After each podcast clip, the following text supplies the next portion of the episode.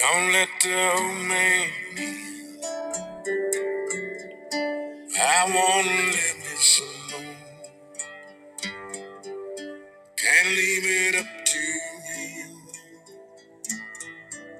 He's knocking on my door. And I knew all of my life that someday it would end. Get up and go outside. Don't let the Welcome back to the Real Voices of the Game. I'm Dave D'Agostino, joined here by our host and star of this show, Kevin Kernan, America's most beloved sports writer. This is Coach and Kernan, episode 459 on the network. Before we bring Kevin on and our get special guest today, I just want to give a special couple notes to the audience. First, want to make you aware of our products out there on Millions. Make sure you follow that tagline on Millions. Our merchandise dropped last week: hats, sweatshirts, hoodies t-shirts for our audience there. Um, you can get them all right on one site, directly delivered to you. Also, want to thank, and we have the guest today, not to spoil the the punchline here, but Kinetic Arm. If you go to Kinetic Arm and you use RVG DAG at checkout, you'll get a discount on the Kinetic Arm product, which is to me uh, reduces risk. Uh, you know, my son Tanner's using it right now. He loves the protection that it gives to him to overloads that stress externally, takes away from that overload. So he loves that. Also, Jaw Bats, the newest certified bat company, Major League Baseball. RVG at checkout gets you a discount there. Tanner's using his M110 model. You'll see both of those products on social media that we're doing. And a new product will come in the mix today Monet, a hair product. I don't know how they found us, Kevin, but uh, apparently they like our hat heads on audio. So uh, we'll, we'll find out more about that. But to our 68,000 subscribers now, uh, make sure you pay attention to our special events coming up in March. we'll be doing virtual clinics for our audience, in addition to the experiences you can get them to come to do individually on Millions. So, uh, again, go back to that link on Millions. You can bring Kevin Kernan to to ask him a question about reporting, ask him a question about baseball. He's been around some of the greats, the Hall of Famers, uh, and also you can hire him to come in and speak in person or speak virtually. A lot of great options there all of this stuff be leading up to a big event in December. Uh, we're excited to kind of finally get to know our audience there. Uh, with that, Kevin, welcome back to your show. Uh, touched a lot of hearts with that that recent article, as you always do, but specifically with with with Scout Billy Milos. Thanks, Dave. Yep. Um, you know, it's like I was talking to somebody today uh, earlier, a couple people actually, and and they pointed out that one of the reasons why they love to read me at ball9.com is that I'm writing stories and there aren't no more stories. And uh, I think there aren't any more stories in, in a lot in sports journalism, especially baseball. Baseball journalism has digressed into uh, a prediction where this free agent might go, a prediction what trade might be made. And of course, those trades are never made. Um, a a pompous uh, comment about something that people don't know, and about writers who uh, from writers who were never at anything or have never been anywhere. I mean, I, it's so funny. I mean, I was just watching the. Um, uh, it was a really nice uh, finding some good things on TV recently. Surprisingly, you know, um, the Dynasty over on Apple Plus TV about the um, Patriots. But I was there when Bledsoe got hurt. I was there when Brady won in two thousand the 2001 season, 2002 with the Super Bowl. Then I switch over to um, uh, there was a nice NBA feature on Larry Bird and Isiah Thomas and Reggie Miller. I saw that. Uh, yeah, it was good. Indiana baseball and uh, foot basketball, and of course, I was there for all those all those games that they talked about when Bird stole the ball. Uh, you know, so in addition to baseball being there everywhere too, going back to know, being seven years old and watching Mazeroski hit the home run, but then being there live when Gibson hit his home run. So, anyways, I know what the game is all about. Uh, and all I have to do is watch TV to see. And sometimes you'll see me pop up in these shows too, as well as as in uh, the Last Dance, of course. I saw. I told you when, when we saw that the first time. Tanner had seen pictures of you, obviously online and whatnot. You haven't met him in person, but uh, he picked you out right away. He goes, "That's that's Mr. Kernan." He called you, and I was oh, like, "That's funny." Had to rewind it. Yeah, he's uh, well, he's pretty sharp. He's got a good eye, and uh, so anyway, we uh, fast forward to you know I write twice a week. Not easy because I write long stories. You know, two thousand word stories, um, and I don't want to just mail it in. And I, it's just not not a prediction. Like I said, not not the stuff you're reading everywhere. So I, I Billy Milos. I've known Billy for many years. Great, the most. He's the most Midwest guy you could imagine. I mean, he lives in uh, Crown Point, Indiana. What is from Chicago? Was t- mentored by scouts out of Chicago. You know, so he's been on all those fields, all those backfields, everywhere. Been with the Twins forever. Twins used to be great under Terry Ryan. Treated their people great. I don't even mention new people because they're not worth mentioning. Um, but they've changed. They've changed over the last few years. Uh, like most teams, changed for the worst. Uh, they tell you they're going to get better, and they only get worse. Um, and the Twins are lucky they're in a bad division, so they can they can they can make the playoffs, but they never make a dent in the playoffs. But Billy was uh, with the team forever. Um, he he was the one who recommended the uh, Johan Santana trade. Kind of worked out well for the Twins. Um, tons of signings, um, tons of trade. Uh, you know uh, recommendations that worked out for the Twins.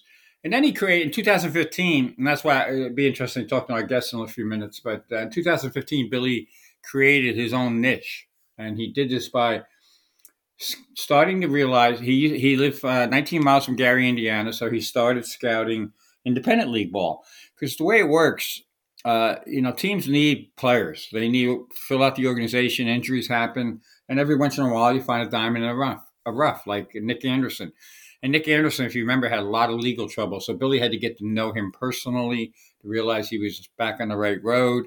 Um, and and so he created this niche of of going to minor uh, independent league baseball where scouts weren't there. I mean, he was it. And uh, so uh, lo and behold, the independent league mushrooms around him.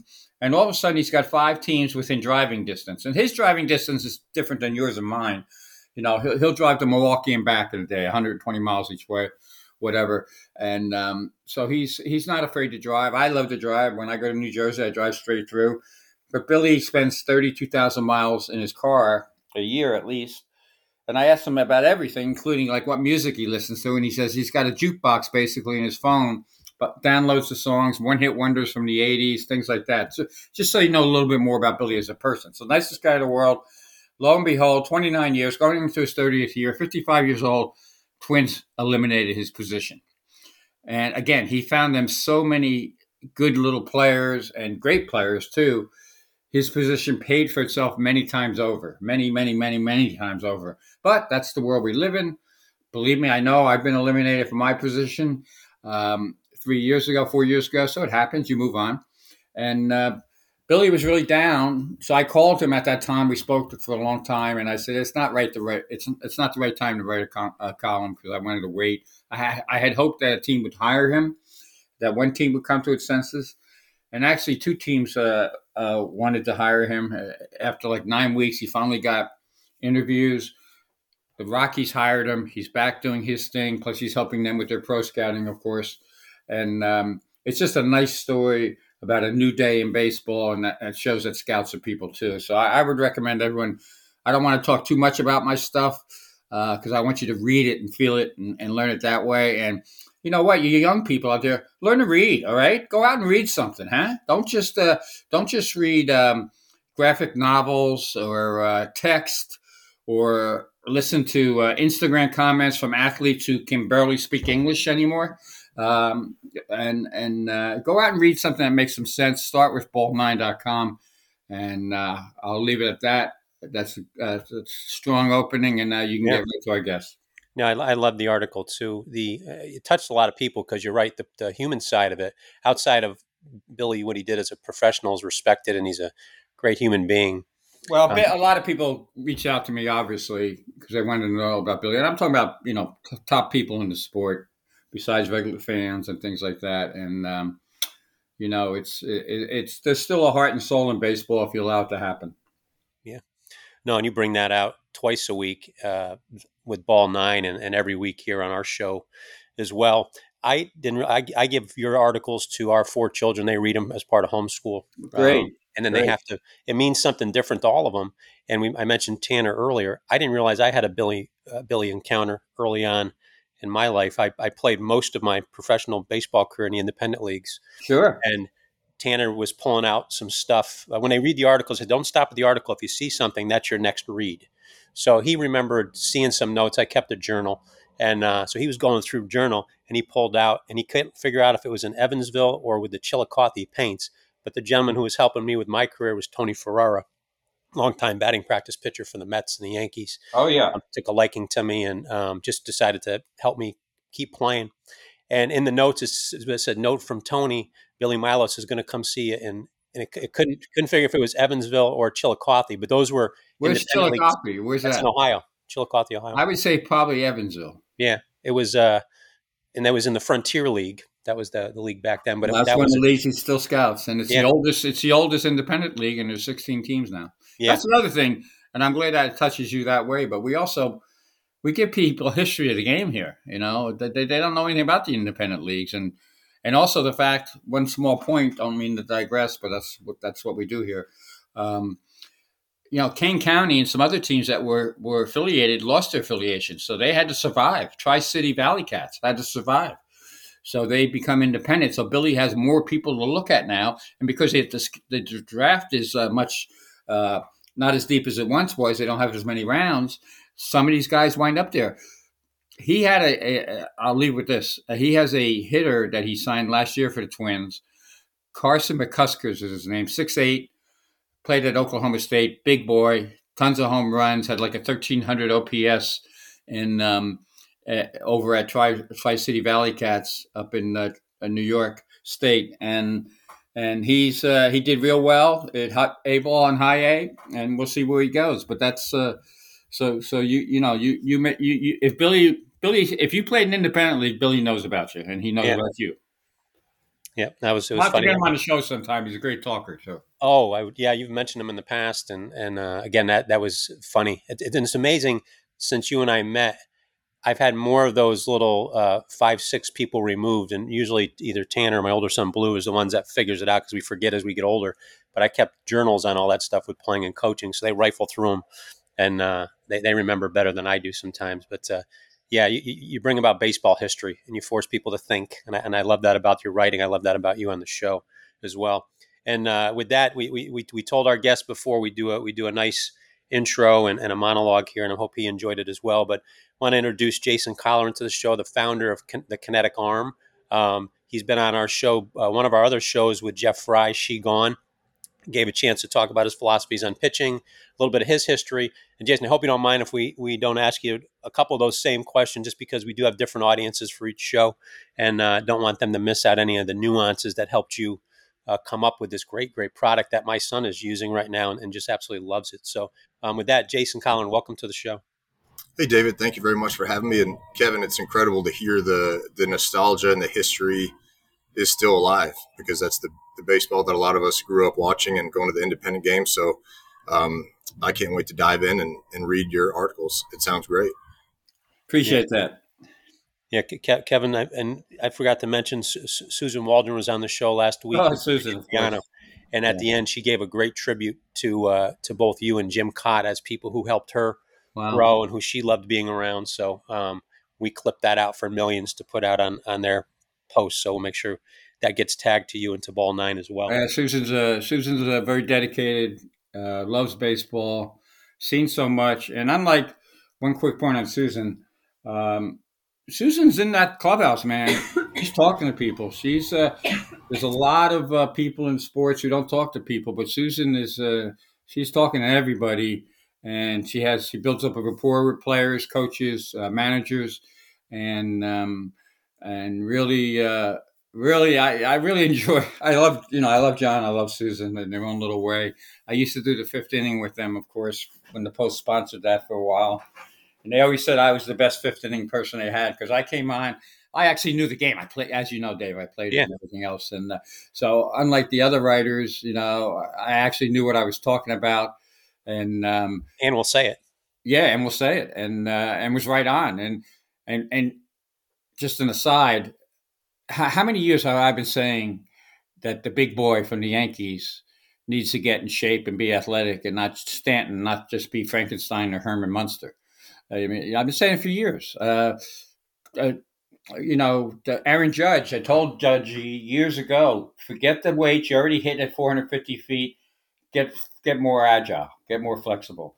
So, so the things I see in baseball, are like five years, ten years ahead of when they, these guys actually do it. I only hope, I only hope Stanton isn't too far gone where he's gone physically. So uh, that kind of blends back into where we're going physically, keeping athletes healthy, and get back to Jason. Yeah. With, with Jason, I, I, want you, if you don't mind, give the audience. Uh, I'm going to ask this one double question and kind of turn you over to Kevin. Um, Take your time, Dave. Ask as many as you want. So, t- tell the audience, you know, give them your background, who you are, and in that process, I know it'll come out naturally, but why did you feel the need to create the kinetic arm? What problems did you see in the pitching industry that you felt, or throwing industry for that matter, that you felt this was a necessity out there? The world needed this.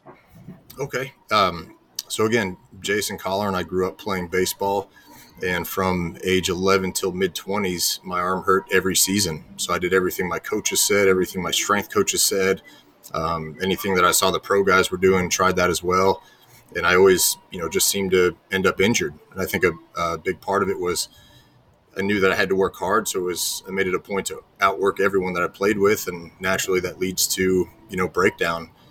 Uh, so, you know, struggled through every season, uh, missed a couple seasons. Sometimes I'd end up at DH, but in the summertime, my arm felt great when I wasn't doing all the the stretching and smashing and um, you know what's commonly done in baseball that we don't understand is causing you know muscles to shut down and it's doing more harm than good a lot of times.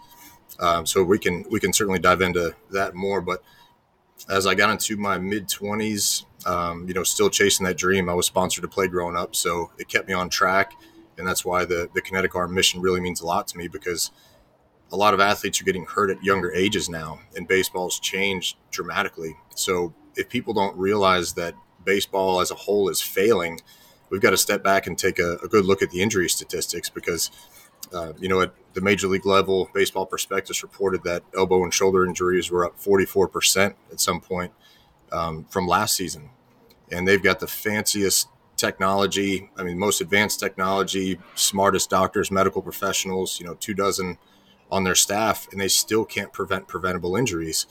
And then we look at who's making the MLB, you know, Pitch Smart program for Little League um, it's ridiculous that they would be in charge of that. So I think we need to to step back and take a look. But I, when I left baseball, I started helping stroke victims regain function again after a decade uh, working with traumatic brain injuries. So some very very tough cases, and I get patients sent to me from orthopedic surgeons and physical therapists when they can't figure out what's wrong with their athlete or patient.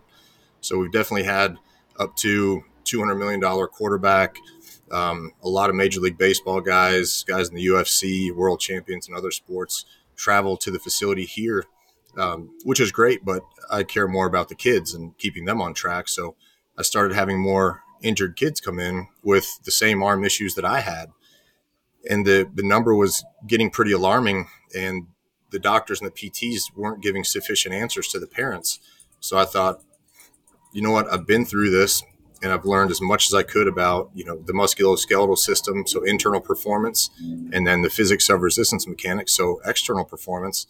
And I realized that unless we offload stress externally, there's no chance at making a dent in this arm injury epidemic. And everyone's quick to say, "Oh, you could just learn how to throw properly," or "Oh, you could you know not have your kids play this much." If it was that easy, then you know it would have been done by now. Um, but if we look back at the invention of the baseball glove in the 1870s, and for the the baseball purists out there who, um, you know, really cling to being purists and not wanting change, pitching used to be done underhand, and they didn't wear gloves. So the guys that started wearing gloves, they they said it was unmasculine and called them sissy mittens. And then when A.G. Spalding, after he standardized the baseball, he started wearing the baseball glove, and it was accepted. So to me, it's a it's an exact parallel. You know, we had too much of a compressive force that was breaking hands and fingers as they started throwing harder, and now what the kinetic arm does is it it offloads that distraction force externally. So um, you know, it's it's needed. We see the injury rate keep going up, especially with it's kind of velocity at all costs, and everyone wants you know lightning in a bottle.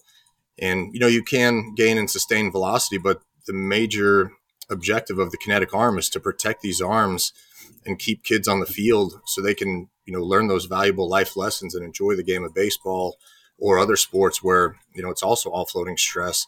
Um, and if it gets them to play at the high school level, then that's incredible. And if it gets them into college, again, that's great. And for the professional guys, now we're having more teams reach out in order. If it gives them an extra couple years of of playing because that's their career, then any one of those is a huge success. But our mission is really to to help these kids stay pain free and continue to play the game. Now, just so our audience knows that you're just not, you know, just you know, there's all these gadgets out there. This is scientific in nature. Just real give give your academic background and, and also the level at which you played because you, you're you're dual personality or you're a guy like Kevin. You're a guy that actually played at a high level, and you're somebody who's who's pronounced in your profession. Yeah, so I with playing, um, I think I, I might have gone to five colleges. So I was, when my arm was fresh, I was good enough to go somewhere and get usually a, a full ride and get it covered. And then, um, you know, fall season would go well. And then by the spring, my arm was wrecked. And, uh, you know, then I'd end up going to another place and, and playing there. But um, it was a struggle because of the arm injuries. And then I took three years off and went back to uh, independent league in Texas. And, you know, things were going real well and I was out there with my pec ripped off the bone. And I've played several seasons with muscles ripped off, you know, bones broken. Um, you know, nothing was going to stop me. But then it was finally, you know, a hamstring tear. So they they uh, they said, well, that's it. So after that, I, I went through all the muscle activation techniques, uh, mastery level classes for neuromuscular testing, and then through the resistance training specialist program, which is all the physics of resistance mechanics.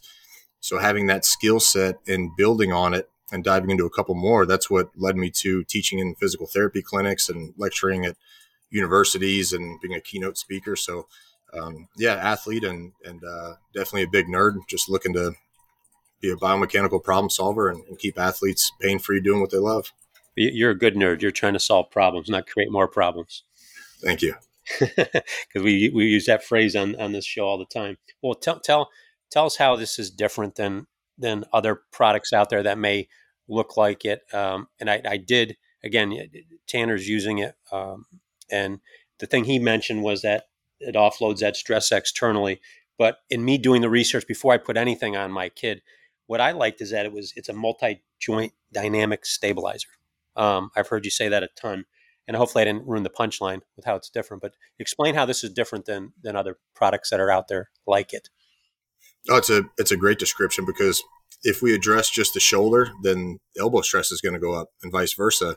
So that's why these compression sleeves and anything that may look similar, um, you know, just aren't doing it. And then we've got a great abstract where we collected data with the first version, and that was done by the Secretary General for the American Baseball Biomechanics Society, Brittany Dowling. So we we got a, a lot of data on video, so you can see it on our YouTube pitch by pitch, and that was done with the uh, the Motus sensor. And then uh, University of Texas at Tyler, they reached out and said, "Hey, we just published some research." Um, so they also found not only did it, you know, get the elbow stress down, but they also did a case study showing how they had a shortstop with a torn labrum and he wasn't able to throw. And they put the kinetic arm on him, and he was able to finish the season, you know, pain free. And we don't we don't recommend, you know, if you have pain to put it on as kind of a band aid. It should be, you know, preventative. Um, but it's interesting to hear how well it works. And then Lance Dobbins, who played professionally and scouted for a while, he's at uh, College Station, Lab H3. He's been collecting data for I think 18 months. And his son Hunter Dobbins is a top prospect with the Red Sox. He's in their Double A program. Um, so we've had a lot, a lot more MLB and MILB guys using it, and they say it cuts the recovery time almost in half. So we also have at least a dozen uh, orthopedic surgeons, physical therapists, you know, DPTs, chiropractors um, recommending the product because they're using it in their clinics, but they're also recommending it for prevention. So we get a lot of emails from people saying, "Hey, my doctor recommended this," and you know, we've never even talked to their doctor or their athletic trainer. So it's it's great to hear that we're we're making some waves, and um, I think it's going to be the the biggest thing to hit baseball because we can prevent these injuries. Yeah. And just our audience knows you're, you mean you're out there major league clubs. Yesterday, you had to unload 5,000 boxes yourself. Was that right? Did I see that right?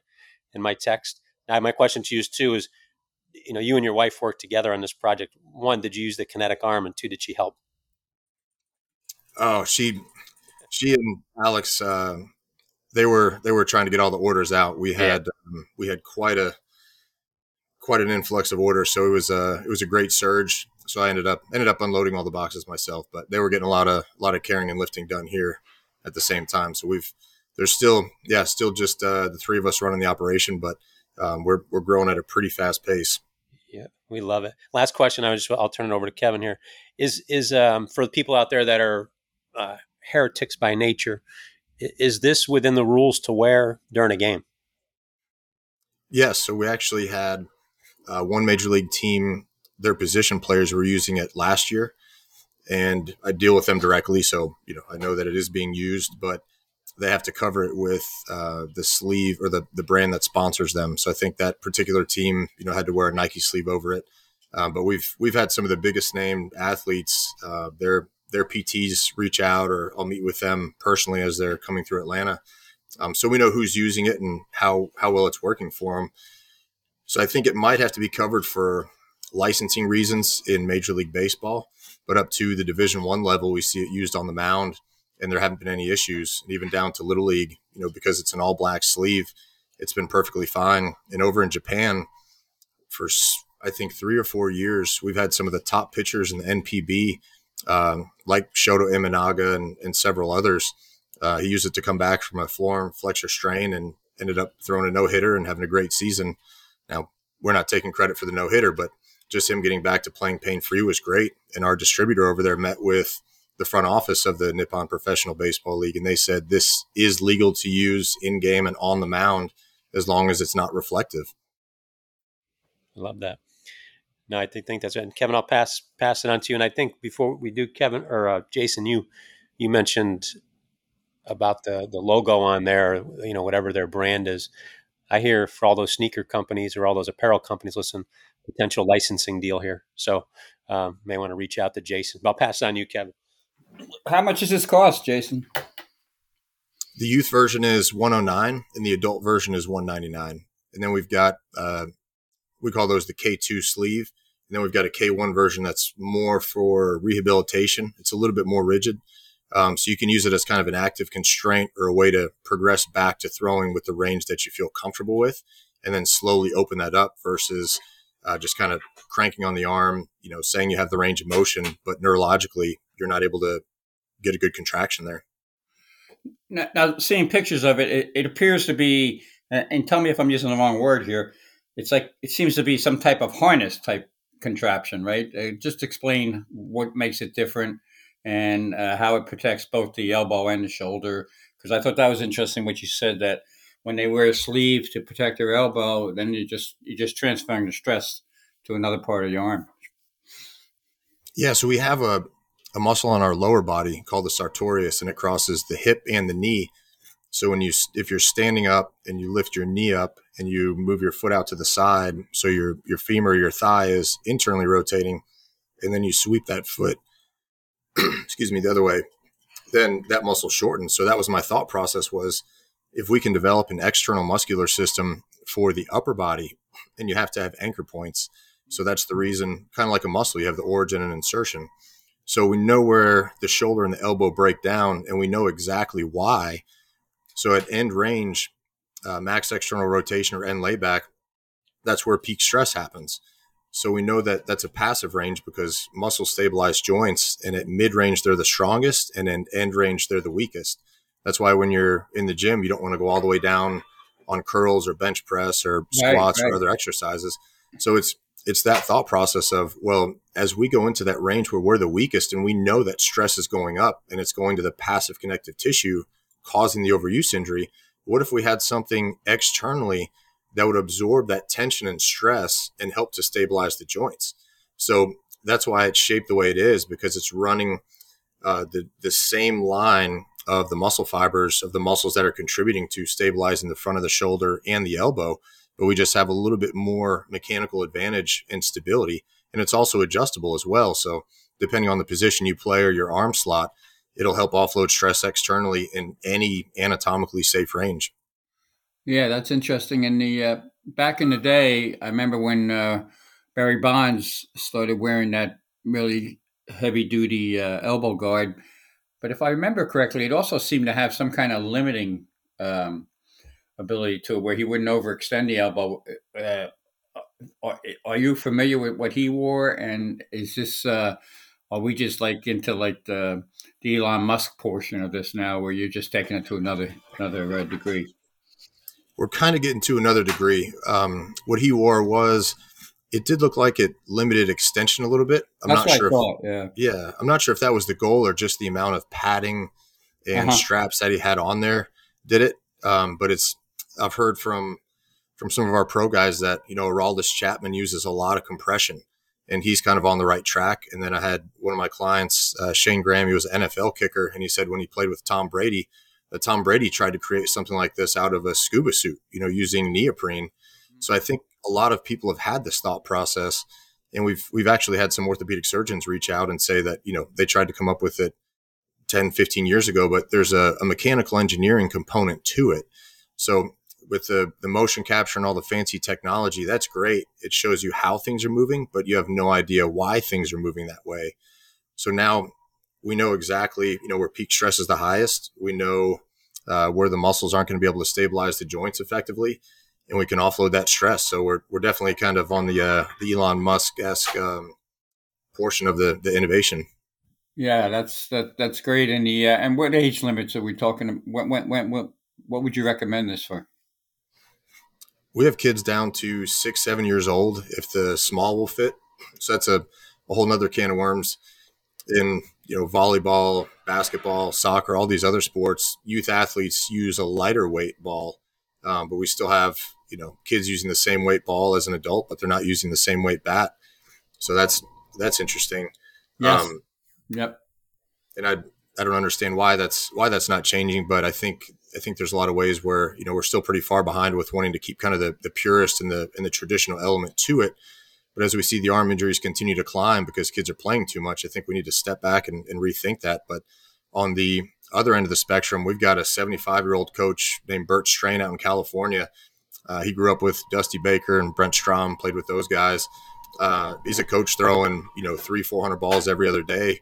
And again, at 75 and still no arm pain because he can just shift it over and adjust it to offload more stress. Yeah, that makes great sense. Because one of the things I was thinking about when you're saying this, you know, I'm 70. So um, you know, it probably would work for like uh, older people in their adult leagues or senior leagues. Yeah, we've we've had some incredible feedback from some athletes in their 60s, you know, low to mid 60s. One of them said he he caught I think 31 games in 42 days or 39 games, something like that. But it's even with getting kids back on the field, it's it's just been incredible hearing how dads are able to throw with their sons again.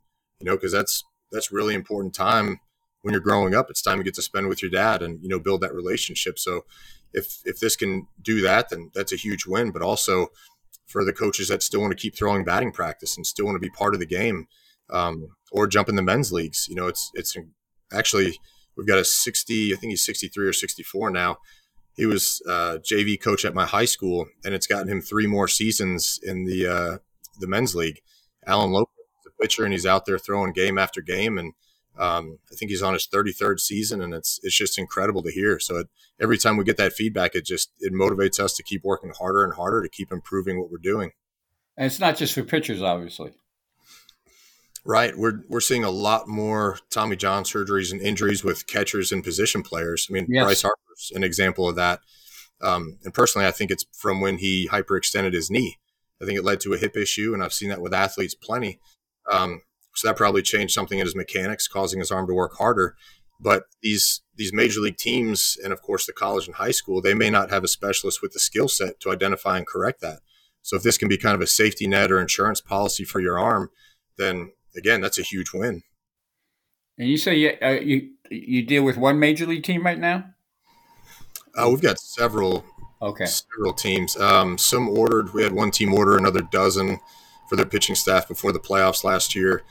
Uh, we had another team that ordered four or five for their infielders, and then they ended up getting more. So they had some for practice, some for game.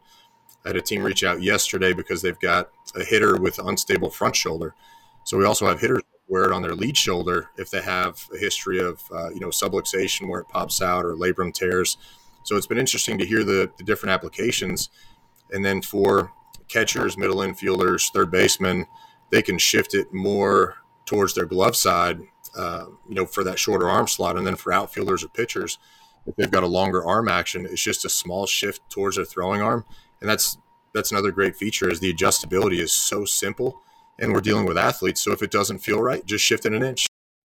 Yeah, that makes perfect sense. And uh, yeah, there's there's a guy that just made seven hundred million that could probably use something like that. And um, you know, uh, hurt, hurt his arm pitching, and I would imagine it would help him hitting as well. But uh, Jason, uh, I also want to ask about. There's so much use with uh, heavy balls and things like that, and you made a you made a great point. I thought about youngsters using the regular, you know, the regular baseball that they use weight wise. What, what, what's your position with heavy ball usage and all that stuff, and and pitchers throwing the heavy ball and and everything else?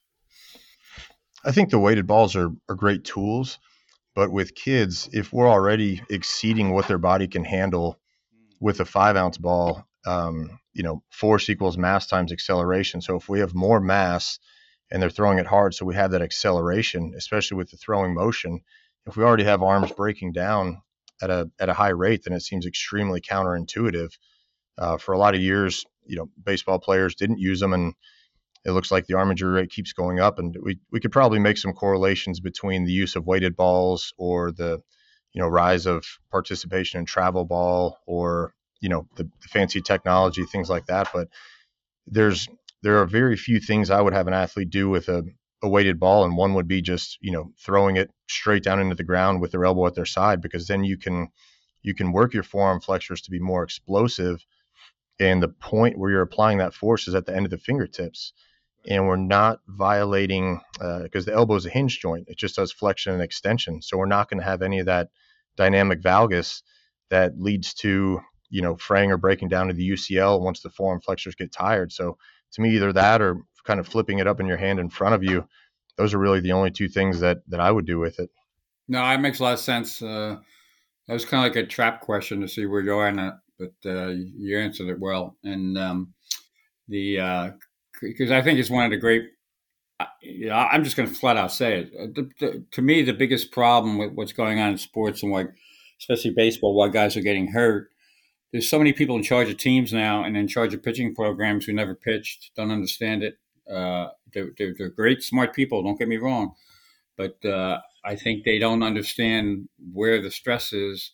And the other thing I wanted to throw out there is they don't um, they don't work enough in the minor leagues. I mean, you, you go from overworking as a kid to getting in the minor leagues where you don't pitch enough. Then then you get a burst of innings, and then you have next thing you know, like just happened with the Orioles. Uh, I think Bradish, what's his name? Uh, Bradish, I think his name is. Uh, he he's going Tommy John because he just went last year. He had mornings like seventy mornings than he ever had, and uh, so so there's not a buildup. So there's so many things. It sounds to me like you're going to ha- always have customers because the way they run this thing. Yeah, and that's again we didn't we didn't want to have to invent this. Um, we've we're plenty busy with the Sports Performance Center, but with baseball they're kind of rearranging the same pieces of the same puzzle and expecting to get a different result and that's mm. pretty much the definition of insanity. No i agree and, yeah. and i know a lot of a lot of players are trying to go to you know outside trainers now and it's a lot of these instagram yahoos and you got to remember just because they have a big following you can pay for followers. Um, and just because you know they're at the top of the hill first does not mean they belong there. I've been to some conferences and heard you know some of these top well, so-called top guys speak, and um, they're incredibly far behind. And I think baseball as a whole is incredibly far behind because, um, you know, you're always told to to stretch. So you keep stretching, and well, how much range of motion is enough? And you know, why does the body tighten up after that? So those are things that we can dive pretty deep into. But then when you get hurt, they tell you to stretch. So it's it's kind of like if I bang my head against the wall and get a headache, should I keep banging my head against the wall? But it's one of those things that we may not see change. But if you if you look up, uh, just Google, we'll say White Sox hamstring injuries. Oh yeah. Or you could just put baseball yep. hamstring injuries. Yeah. And I've I know people that are you know behind the scenes and some that are trainers, some that are biomechanists, and what they're doing they don't have a thorough understanding of how the body functions. So I always say regurgitation blocks innovation. So what they're doing is they'll say, "Oh, well, this is what we did, you know, back when I played," or um, you know, this is what so and so is doing. Like we see with these these water bags now. You know, it's a tool, um, but we should be a lot more precise with how we're applying force. Um, so we're seeing, you know, everybody wants to make the argument, oh, well, they're using every major league clubhouse now. Yeah, and you know what? Those guys are getting injured left and right. But when we see spring training start, uh, we hear about all the, the arms blowing out. So it just, again, unless we offload stress externally, then I don't think we're ever going to see a decrease in these arm injuries because they're not changing their thought processes. And then again, there's the the business element of it, where if you get injured, okay, there's 10, 20, 50 guys that can just take your place. So you wonder if if they truly care. And I've heard I've heard there's uh, I think there may be a new committee looking into you know arm injuries. And I mean, think about it. Everybody has an uh, an arm care program. The arm might not be the problem. I've had a pitcher in here from the Braves where it was his hip. When we corrected his hip function, and it was a neuromuscular issue, the elbow pain went away because he already had Tommy John. So the fact that um, you know the ASMI, the American Shoulder and Elbow Surgeons Conference, that they're still just obsessed with the arm. If you don't understand how the body functions from where your feet touch the ground, then your arm care program is worthless. You could have the strongest arm in the world, but at some point you're going to exceed what it can do and you're going to get injured. You see all the time. I mean, you know, for all the decades I covered baseball, you know, hip injuries were, you know, they, they would create other things. I mean, uh, you can go back to one of the greatest hip injuries of all time. Uh, you know, Bo Jackson. You know, that was that was a, a radical injury, but it's it is all connected. That's from day one. And again, if you have people in charge who never played and don't even understand the feeling of how, when you know, I know when my hip or whatever, if, if something's offline, all of a sudden I'm feeling pain somewhere else. That that's all connected. And um, no, it's very interesting. Your product sounds great. Um, I'm glad we were able to give you so much time explaining about it and um, where it's going. And and unfortunately, with with the way baseball is, you're going to have clients. But uh, it seems to me like j- just one last thing that the um, this is something you'd recommend pretty early on for a player uh, uh, to kind of keep give them. A, it's almost like. Uh, I mean, I don't want to make it as simple as this, but you know, it's like when batting helmets came in. You know, you know, it's, it's, a, it's a pretty good idea to wear a batting helmet it's a pretty good idea maybe to wear this. Just your thoughts on that. Yeah, and it's it's kind of like um, you know a seatbelt, or you know it's it's better to have it and not need it than need it and not have it. But as kids are growing, you know the growth plates hadn't hardened yet, and then we've got to also take into account growing pains. So things like Sever's disease, Osgood Schlatter's, where you have pain at the knee or the heel, um, or there could be other areas with the hip. That's going to affect uh, how they're generating that that ground reaction force and you know how they're pushing off from the ground. So if they can't push off the ground and get some momentum going, then the arm is going to have to work harder. And I've had parents come in, you know, where I've explained that to them and they think, "Oh, well, I just need a pitching instructor." It's like, "No, with the way that they're functioning, I would recommend wearing this even if they just wear it through those developmental years so they're not getting all that that abuse on their shoulder and their elbow. Um, I, there's no telling how many more years or how many more seasons they could get out of their arm because we offloaded that stress externally. And if we think about, you know, batting gloves, you know, you don't really need them, but it's better to have them and it's going to protect your hands. Even these, you know, sliding mitts that are all over the place nowadays, you could say, oh, you could just learn how to slide properly. Um, but it's it's about prevention. So I think I think it should be an imperative piece of equipment you know, from a young age, even if just for pitchers, or if they're, you know, it, pitchers and catchers, because we see a lot of them pitching and catching sometimes in the same day. So yeah, I think I think it should be an imperative piece of safety equipment from a young age. Um, that way we can keep these kids on the field and uh, hopefully cut down on injuries. Because as you guys know, when you hurt your elbow or your shoulder or another area playing sports, for the rest of your life, that now affects you. It's not like you stop playing baseball, you get a new shoulder and you know a new arm when you're done, and you can go on about your life. It's going to affect when you want to throw with your son or throw with your daughter. It's going to affect when you've you've got to work on your car or do something in the yard. So um, if we can prevent that permanent damage from happening, then that's a if it's as easy as sliding a sleeve on your arm before you go out to play, then to me it's definitely worth it. And the sleeve, just lastly, the sleeve, like say you buy for a ten year old, it's it's adjustable, so it works for a couple years, or how, what, what's the normal length and time? It depends on the height and weight. Okay. So the the way it fits is pretty precise. Um, we wouldn't want to have it too loose, and we definitely don't want to have it too tight for comfort reasons. But we've seen we've seen athletes, some of them get well over a year out of it. Um, some of them might hit a growth spurt, but um, again, they're paying. You know, at, I think I had a, a nine year old in here. His dad paid three hundred dollars for his bat, and we're seeing, oh, yeah. you know, four or five hundred dollars. And um, you know, if you can't hit, that doesn't do you any good. But you you can't go if you can't throw. So if we can keep their arms healthy with a, a small investment, that's a lot less than physical therapy or, or surgery. Then yeah, it should be should be a no brainer. Has anyone tried to knock off your product yet? Anybody else doing anything like it? Or no, we've we have five U.S. patents right now. Okay. Um, and they're they're very very well done um, because nobody's thought of something like this before. Um, you know, we're we're all about uh, kind of offloading that compressive force. So like with padding, um, but if we if we know where all the muscles attach and the the joint angles that we're going into and the body positions where we need that extra support. It actually took about a year to dial in what's called the the modulus of elasticity or the stretch recoil of the polymers on there to make sure it's not like a rubber band that's going to snap your arm forward because it it's not meant to be a performance enhancer. It's just meant to protect you where you need that protection and it's not going to interfere with changing your mechanics. We've actually had a lot of people say that it it uh, kind of creates a, a, better arm path or makes them more efficient. So um, hearing that kind of feedback definitely lets us know that we're on the right track. But we haven't seen any anybody try to knock it off yet, and I don't uh, I don't think we will. Yeah, I, w- I would think that it would give you a, uh, a, a, as for an arm path, it would kind of give you a guide. So I, I would think it would be good in that respect too, like you just said. So it doesn't seem like there's a downside. So uh, it was great having you on, and I'll uh, throw it back to Dave.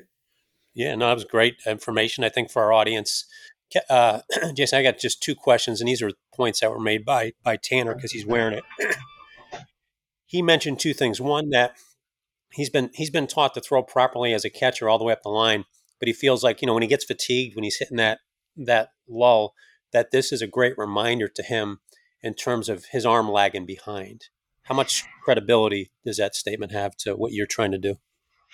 Yeah, and that goes back to what I was saying about you can adjust it uh, for you know that position or specific arm path. And the the data we have on YouTube, we actually had two or three catchers that just finished a catching camp. So not not ideal candidates for gathering data because they're already pretty fatigued. But what we saw was their elbow stress went down and their velocity went up a little bit because we are able to get them back to a better arm path. Um, so he's he's spot on. So you can shift it a little more towards your glove side, and then as you pop up, even when you get tired, it's not going to let your arm lag behind. So when your arm lag lags behind, it's going to put more stress on the biceps tendon and the labrum. So that's what will lead to a slap tear. And then if we think about kids, because kids are still developing neurologically and the brain is trying to orchestrate, you know, the best solution for that movement based on what's available, a lot of times that's why it's not as easy as saying, "Hey, get your arm up," or you know, "Don't let your arm drag behind," because they might not have the strength in that range yet. So if we can use this as like an active constraint and kind of better help guide them, you know, neurologically and get them the feeling of where their arm should be, then that can really not only prevent stress and injuries, but set them up for success as far as being more efficient with their mechanics. So yeah, he's he's spot on. He's got one more here. Um, he, you know, he's, he's still in that phase of growing right now, that that adolescent age where you say, you know, a lot of injuries happen with these kids. So parts of him are developed, parts of him are still growing and and whatnot. He feels like, especially in this age of pitchers should think about this, this age of max velocity, which I hate and we all hate here. But he feels like your uh, kinetic arm helps him with the deceleration process, which is important if you want to go fast. It's just like your car. You can only go as fast as your car, your brakes will allow you to slow down. So how how much credibility does he have in that statement? He's spot on there too. And a big piece of what's missed when we talk about stress on the arm is the follow through and the deceleration. If you think about it, the mass of your arm flying through space after you release that ball, that is stress. So slowing that arm down, it's going to be a distraction force at the elbow and the shoulder all the way back to the scapula. So the polymers on the backside, those will help offload uh, for deceleration. So it would be the the eccentric control of that scapula coming forward. And if we look at a lot of times when I have athletes come in, I can see if they're right or left handed, you know, because that shoulder is sitting lower or it's sitting more forwards. So one thing that's not talked about besides the distraction force with deceleration is your your shoulder position. If you've got an athlete that has their shoulder tilted forward or down a little bit, it's already compromised because when they try to bring that arm back, you're going to get impingement on that backside and you're not going to get as much layback. So naturally, arm stress is going to go up significantly more. So what the sleeve will do, because it covers so much surface area all the way down to the wrist, it almost helps hold the arm up. So while we're we're standing there or waiting to throw, it's still offloading the muscles that upwardly rotate that scapula and retract it.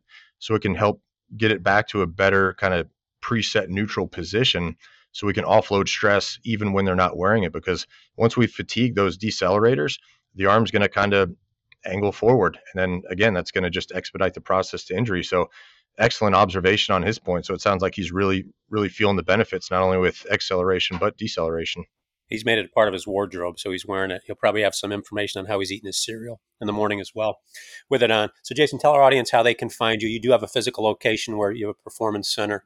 Uh, tell us where they can find you there, also where they can find you online and social media if you're okay with that. Yeah, sounds good. We are located inside Elite Edge Sports Performance in Atlanta, Georgia. So we've got a facility here where uh, we can come do the neuromuscular testing, identify and correct what's going on, and hopefully uh, get you back on the right track fast. And we also have the kinetic arms here so you can try them out, or you can find us online at thekineticarm.com. We've got some great research articles on there, some great reviews, um, or on social media at the Kinetic Arm on Facebook, Instagram, and I think we might be doing TikTok. Nice. Well, uh, and, and Kevin, remind our audience that was a great interview, Jason. We appreciate all the info. Remind our audience how they can find you and also support your writing at Ball Nine. Yeah, ball9.com. Uh, can't miss it. And also, I'm obviously on all social media, AMBS underscore Kernan on X, and uh, find me on Facebook. And actually, I, I, I, should be a test case for a 70 year old with the kinetic arm. We'll have to look into that. We'll size you up. Absolutely. Sounds good. Height, height, weight, and spin rate. We got to get that. Okay, I'm uh, I'm pretty good with my uh, height and weight now. I'm uh, 5'11 and a half, 194. So uh, large. Uh, yeah, I'm a large. I I used to be double XL. I used to be 250, Jason. So I lost some weights uh, years ago, and it's been a good thing. I think 194 is a 194 is better for you. Yeah, way better. Sounds easier. so we'll get you get you sized up doing some TikTok on social media. Yeah, we'll check it out. I'll uh, I'll mention it too in my next notes column at the ball9.com, which I may be writing later today. Perfect. Perfect. Time. Excellent. Thank you. So w- with that audience, also you can find uh, you can find Kevin on our Millions link, and you can bring him onto your podcast. You can bring him on uh, to do a speech. You can bring him down in person. You can ask him a question. Uh, all will be ways that you can you can have Kevin Kern and AMBS be a part of your life outside of this podcast and the writings. And that's another way to support our podcasters here. So we'll put that link up in the show notes. Also support our the uh, kinetic arm that we talked about today. If you're not a fan, if you weren't a fan before, gosh, I can't imagine not being a fan now. Uh, kinetic arm RVG DAG at checkout will get you a discount on your kinetic arm for your kid, your young adult, or even if you're an adult in the the, the men's league. Also, jaw bats uh, RVG at checkout get you a discount on nice maple bat. Uh, both Tanner and Jeff Frye using their models, doing some damage out there. And then uh, pay attention to our our newest potential sponsor Monet, a hair product. I don't know how we connected with them, Kevin, but apparently our hat heads are in style right now, so they're going to try to do something. Well, I'm wondering too with uh, with Tanner and Jeff both using that. You know, it, it would be good to get the uh, the impression from a much younger mind and goofier mind. So I think we've already gotten it from Tanner, who's much more advanced than Jeff in in, in lifestyle and everything else. So we'll get the younger mind from Jeff. Uh, yeah. We had uh, Jason was on uh, She Gone was it last week or two? So we got a little bit of that, but we may have to press him a little bit more. Maybe oh, do, we love Jeff. He's the best. Do dueling heads with Tanner and Jeff on there with with the jaw bat and yeah, guess which one is the adult? We uh with um so with with with Jason show episode 459. Look for his stuff in Kevin's show notes. We'll be posting stuff with him online all week this week, and this show will be produced and out on the airwaves later on today. So, Jason, did we miss anything? No, I think that was I think that was great. I think we we covered a lot. Um, we could certainly dive into all of those as a, a big rabbit hole and expand on any of the the nerdy stuff if you guys ever want to. But no, I think that gave a great great explanation. I'm sure we will. No, we definitely love to have you back, and looking forward to partnering with you on some things in the future. And certainly love what you're doing uh, with your innovative product, and, and love how you're affecting baseball out there in a positive way. So, like I said before, you're you're you're a nerd that's solving problems, not creating them. So we oh, love you. you. All right, guys, thanks so much. Uh, great episode today, Coach & Kernan on the Real Voice of the Game, episode 459 in the books.